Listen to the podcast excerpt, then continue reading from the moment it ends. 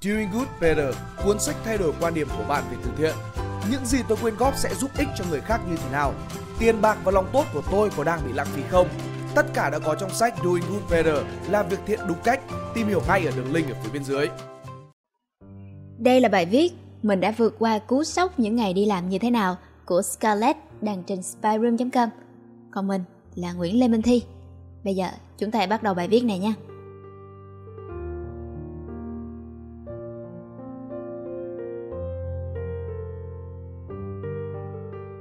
Mình là một cô gái, năm nay vừa tròn 26 tuổi. Mình làm nghề giáo viên cũng gần được 4 năm rồi. Nhưng mình chỉ thật sự tìm được cảm hứng trên bục giảng chắc chỉ độ khoảng một năm gần đây thôi. Trong những năm đầu tiên đi làm, mình đã gặp phải rất nhiều những khủng hoảng tâm lý. Giai đoạn đó, có lần mình đã nghĩ mình sẽ từ bỏ con đường này và tìm một hướng đi khác phù hợp với chính mình hơn. Nhưng ngay giờ phút này, khi đang ngồi gõ những dòng chữ này, mình muốn nói với các bạn rằng mình đã vượt qua được giai đoạn đầy khó khăn đó rồi. Bây giờ mình thực sự cảm thấy rất yêu công việc cầm phấn đầy ý nghĩa mà mình đang theo đuổi. Ba mình mất vào lúc mình còn rất nhỏ. Chính vì vậy, 8 năm trước, sư phạm là hai chữ mình đã ghi vào đơn xét tuyển đại học trong một tâm trạng không lấy gì làm thoải mái cho lắm. Lúc đó mình chọn ngành này chỉ đơn giản vì mình không muốn trở thành gánh nặng về kinh tế cho gia đình. Đồng thời mình cũng sẽ có cơ hội để được sống gần mẹ. Quyết định này là do mình tự nguyện, nhưng nó vẫn khá là khó khăn với mình. Thời trung học phổ thông, mình đã may mắn giành được hai giải học sinh giỏi cấp quốc gia. Chính vì vậy, mình hoàn toàn có thể được tuyển thẳng vào ngôi trường mà mình mơ ước ở Hà Nội. Nhưng sau rất nhiều những đêm trăn trở, cuối cùng mình đã quyết định chọn học tại một trường đại học ở quê nhà với chuyên ngành sư phạm. 4 năm đại học của mình trôi qua khá nhẹ nhàng vì hầu như tất cả những kiến thức được học mình đều đã biết trước.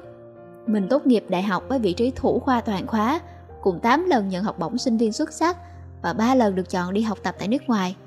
Mình đã từng nghĩ tất cả những danh hiệu đó có thể làm mình hạnh phúc và yêu nghề giáo hơn. Nhưng không, hình như mình đã lầm rồi. Ngày tốt nghiệp đại học, mình đại diện cả ngàn bạn sinh viên để phát biểu trước toàn trường. Lúc đó, mình đã không khóc, cũng không quá vui. Nói đúng hơn là mình không hề có bất kỳ một cảm xúc gì hết. Quá lắm thì mình cũng chỉ cảm thấy hơi buồn vì phải chia tay với hội bạn thân. Vậy thôi. Sau nửa năm tốt nghiệp, thành phố mình có đợt tuyển viên chức giáo dục. Mình đăng ký dự tuyển, mặc dù bản thân mình cũng không dám hy vọng quá nhiều. Không phải do mình không tự tin về khả năng của bản thân, mà vì mình đã nghe quá nhiều những điều tiêu cực trong những đợt tuyển dụng như thế. Vậy mà, may mắn lại một lần nữa mỉm cười. Mình đã trở thành người có số điểm cao nhất trong đợt thi tuyển năm đó và mình được trở thành giáo viên của trường chuyên duy nhất của thành phố, cũng là trường cấp 3 cũ của mình. Khi ấy, mình tự hào về những điều bản thân đã làm được lắm. Mình còn nhớ ngày ra mắt đồng nghiệp và học sinh, mình đã đến trường với một tâm trạng rất háo hức và hồi hộp.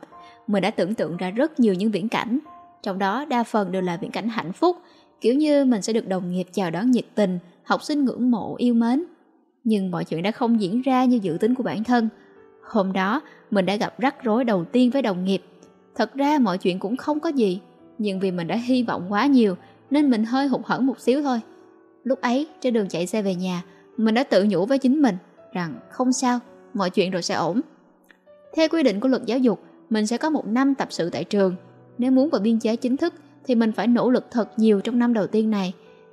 Khi đọc những dòng chữ đó trong điều luật, mình đã không nghĩ ngợi gì nhiều cho lắm. Với một người gần như chưa bao giờ trải qua thất bại như mình, thì điều đó có gì đâu mà phải sợ hãi, có đúng không nào? Nhưng quả thật, chưa bao giờ mình khóc nhiều, suy sụp, chán chường và hoàn toàn mất niềm tin vào chính mình như ở trong giai đoạn này. Tất cả những giáo án mình soạn ra đều bị chê, những PowerPoint mình làm đều không phù hợp. Mỗi lần giáo viên hướng dẫn gọi điện, mình đều rất sợ. Thậm chí có lần mình còn không dám bắt máy ngay, mà mình phải ngồi một lúc, chuẩn bị tâm lý, rồi mới dám gọi lại lần nữa. Cảm giác của mình lúc đó giống như một người đang ở trên mây, mà đột ngột bị rơi xuống đáy của chính tận địa ngục vậy. Mình chưa bao giờ gặp thất bại và bị chê nhiều đến như vậy. Mình đã nghĩ mình rất giỏi, mình đã nghĩ mình hoàn toàn có thể trở thành một giáo viên tài năng. Nhưng thực tế trước mắt chỉ cho mình thấy mình chỉ là một giáo viên không hề tài cán gì cả. Mỗi lời thầy hướng dẫn nói, mình đều ghi nhớ và chép lại trong một quyển sổ tay. Những buổi dạy sau, mình cố gắng tìm cách khắc phục những gì mà thầy đã góp ý với hy vọng sẽ nhận lại được một lời khen từ thầy. Nhưng không, mình lại tiếp tục mắc sai lầm, hết lần này tới lần khác. Lúc đó, mình đã đâm ra nghi ngờ chính bản thân mình, nghi ngờ về danh hiệu học sinh giỏi cấp quốc gia của mình, nghi ngờ về những học bổng trong và ngoài nước mà mình đã được nhận, nghi ngờ về vị trí thủ khoa tốt nghiệp của mình. Mình tự ti khi có một người bạn cũ nào đó gặp lại mình và hỏi mình, dạo này công việc có tốt không? Không chỉ nhận lời chê từ thầy hướng dẫn, mà mình còn chưa thực sự khéo léo trong cách ứng xử với học trò nữa. Thêm vào đó, do mình còn quá trẻ nên có một số học sinh cũng không tôn trọng mình cho lắm. Từ đó công việc của mình đã khó khăn, lại càng khó khăn nhiều hơn. Bên cạnh vấn đề về chuyên môn, năm đầu tiên đi làm cũng là lần đầu tiên mình được chứng kiến và trực tiếp trải nghiệm về những thị phi nơi chốn công sở. Đồng nghiệp của mình giờ đây thực chất đa số đều là thầy cô của mình trước kia. Mình chưa bao giờ nghĩ mối quan hệ bên trong của thầy cô lại có nhiều phức tạp đến thế. Thì ra không phải thầy cô nào cũng đều tốt, cũng đều nhân hậu, bao dung, vị tha như mình đã nghĩ. Mỗi ngày, mình đều phải nghe rất nhiều những lời do giáo viên này nhận xét giáo viên kia, đa phần đều là những lời có hơi hướng tiêu cực. Mình còn nhớ trong cuộc họp đầu tiên, mọi người tranh cãi gay gắt với nhau. Mình sợ lắm. Lúc đó, mình còn chực chờ trào nước mắt ra ấy. Mình không dám ngẩng đầu lên trong suốt cuộc họp đó, vì cả hai phe đang cãi nhau in ỏi kia đều là thầy cô của mình. Mình không thể bên vực người này chỉ trích người kia được. Chắc thấy mình đáng thương như vậy, nên một người cô đã viết một tờ giấy âm thầm chuyển đến chỗ của mình với lời nhắn. Bình tĩnh nha con, mọi việc rồi sẽ ổn thôi. Khoảng thời gian đó, ngày nào đi dạy về, mình cũng khóc. Mình khóc rất nhiều luôn á. Mình thật sự chới với, hoang mang, mình không biết mình phải làm gì nữa. Mình hoàn toàn mất đi tất cả những sự tự tin vốn có. Rất nhiều lần mình muốn từ bỏ và chọn cho mình một hướng đi khác. Nhưng cũng không hiểu vì lý do gì, mình vẫn cứ cố gắng, cố gắng mỗi ngày một. Có thể do mình may mắn luôn có gia đình làm chỗ dựa. Thêm nữa, giai đoạn này mình có một cô bạn thân luôn sẵn sàng lắng nghe mình tâm sự mà không bao giờ phán xét bất cứ điều gì luôn. Có thể nói, lúc đó niềm vui duy nhất của mình là học trò thôi.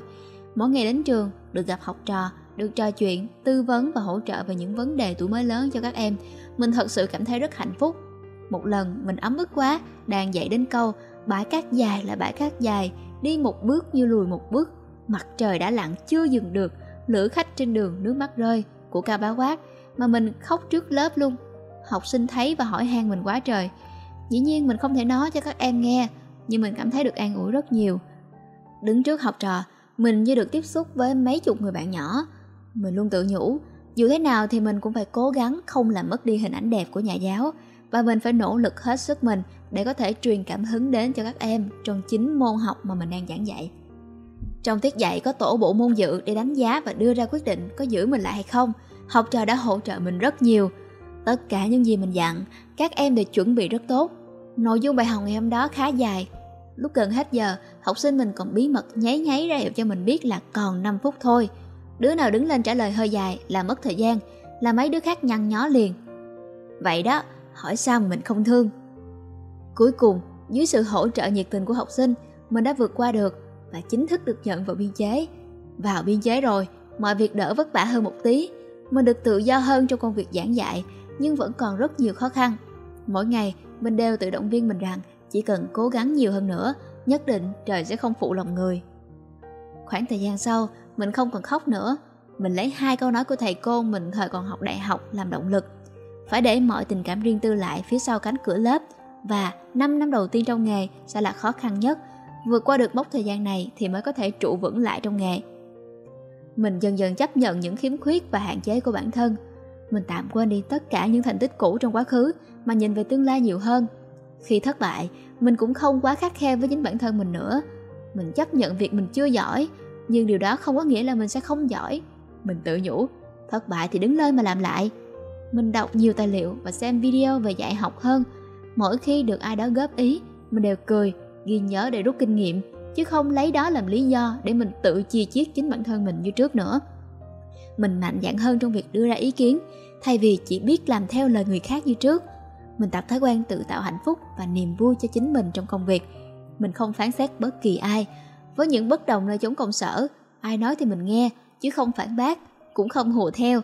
Mình cố gắng làm tốt những gì mình được giao, và mình nghĩ rằng sự thành công của học trò sẽ là thước đo cho những nỗ lực của bản thân mình.